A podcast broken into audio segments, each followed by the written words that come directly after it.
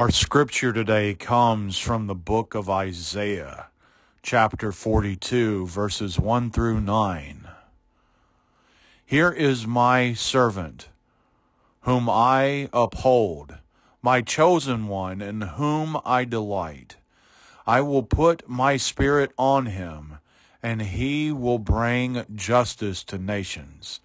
He will not shout or cry out or raise his voice in the streets. A bruised reed he will not break, and a smoldering wick he will not snuff out. In faithfulness he will bring forth justice. He will not falter or be discouraged till he establishes justice on earth. In his teaching, the islands will put their hope. This is what God the Lord says, the creator of heaven and earth, who stretched them out, who spreads out the earth with all the springs from it, who gives breath to its people and life to those who walk on it. I, the Lord, have called you in righteousness. I will take hold of your hand. I will keep you and will make you to be a covenant for the people and a light for the Gentiles, to open eyes that are blind and to free captives from prison and to release from the dungeons those who sit in darkness. I am the Lord, that is my name. I will not yield my glory to another or my praises to idols. See, the former things that have taken place, and new things I declare. Behold, they spring into being. I announce them to you. Thank you, God, for the inspiration of this word. Amen. Welcome to our reflection on Sunday for January 10th, 2023. My name is the Reverend Michael Drew Davis, and it's a blessing to be able to share with you a little bit further on the Epiphany conversation we began as we reviewed the gifts of the three kings in our conversation on Sunday. Today, I would like for us to look at it in a new way. I, I want to celebrate with you today the ways that we acknowledge God's wholeness, God's being, the ways that we acknowledge the presence of our gifted Redeemer, the epiphanies in our lives. I want us to hold those prayers in place today as we move into this conversation because there the reality that exists in this conversation is the reality that Jesus Christ is Lord. Jesus Christ is the worshipful one. And Jesus Christ is the one who has come to take care of a need we could not take care of on our own. I want us to, to pray through those things, but I want us to pray through it in a personal level. And I am going to leave some prayer breaks into this because I want us to pray through these realities. I'm going to take the bullet points from Sunday's sermon and I want us to break through this the ways that we personally experience these things. What are the paths that we have journeyed on that we need to say, Thank you, Lord, for going with me on this journey? What are the moments that we have needed to be reminded that we are currently sitting in a in a worshipful environment that God is truly sitting right beside us, holding us and caring for us in moments of concern and worry. And this is the hardest part. What are the moments of what are the moments of mortality that we question, that we worry about? What are the conclusions that we need Jesus Christ to bring us epiphanies to understand. That's what I want us to think through today as we journey through these conversations. And at each moment, I'll give you a pausing point and we can move on to the next part of the conversation. So, today, the first part of the conversation is what was celebrated with the goal. Gold. It was the completion of a journey waiting for the promised one, waiting for the Redeemer. We all go on different journeys in our lives. We all follow different paths, and the paths aren't always paved with gold. The paths aren't always smooth.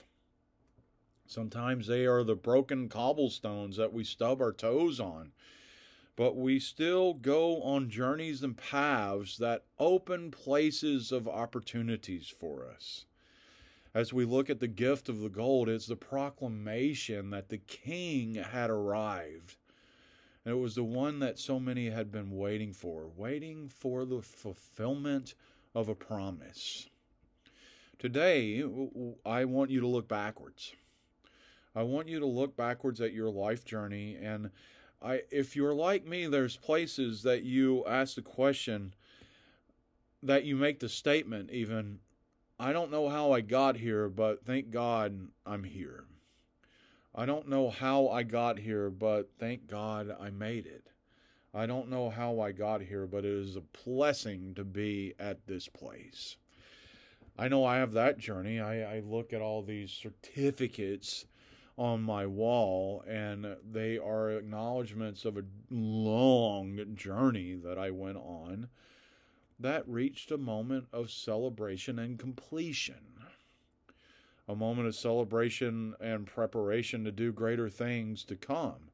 I mean, even everything back, I have my college uh, diploma here on the wall that is a master's of fine arts and music.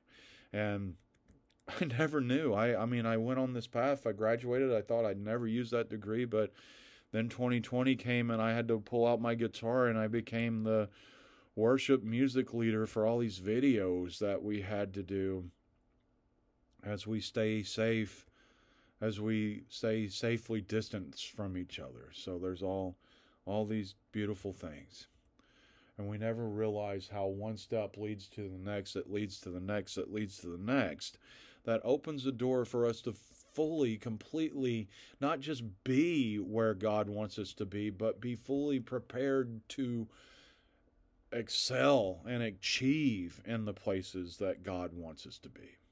So, in this first prayer break, I want you to pray through the acknowledgement of we are in the place that God wants us to be in please be in a moment of prayer. Lord, hear our prayers.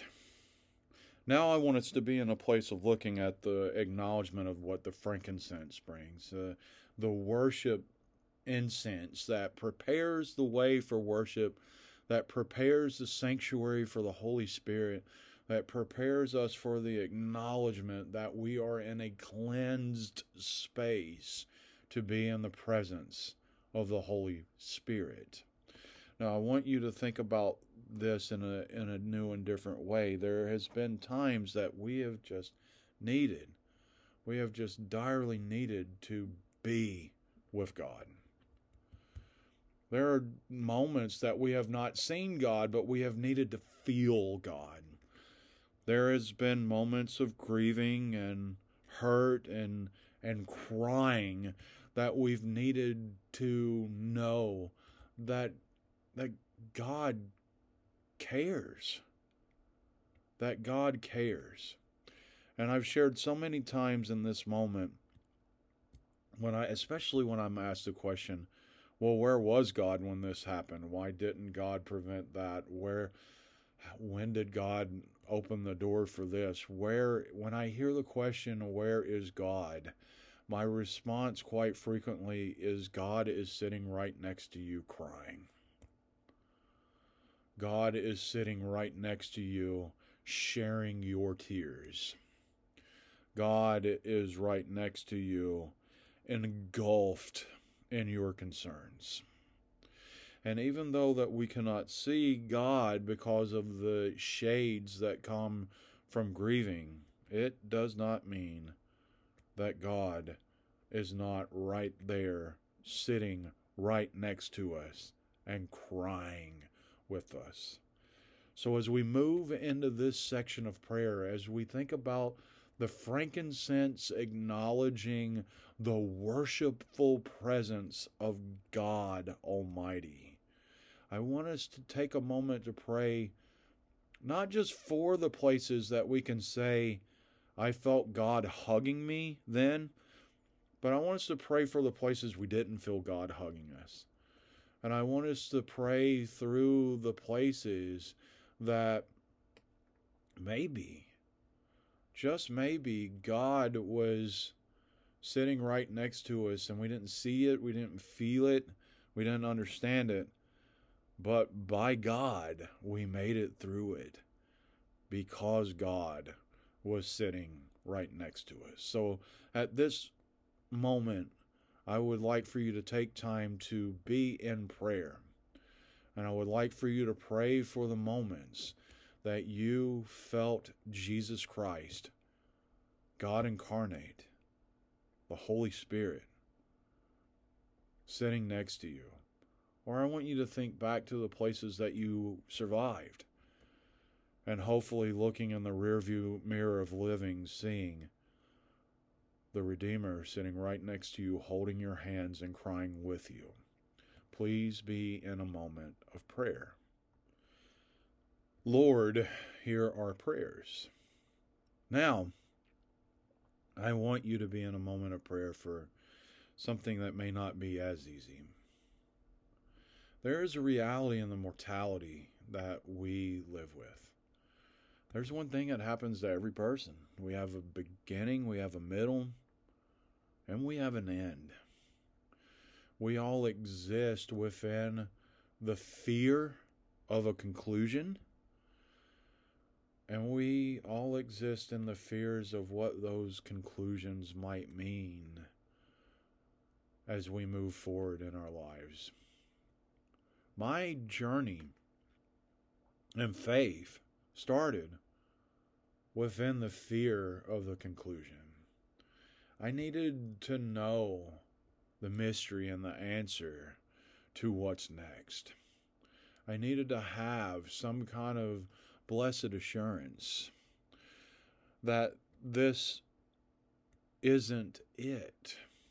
I needed to have some kind of promise that when the light goes out, there's a new door that opens. And for me, that was the promise of assurance of salvation within the redeeming blood of the one who was died, was buried, and rose again.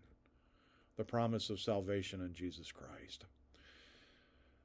I have since grown into a more mature reality that Jesus Christ is more than that.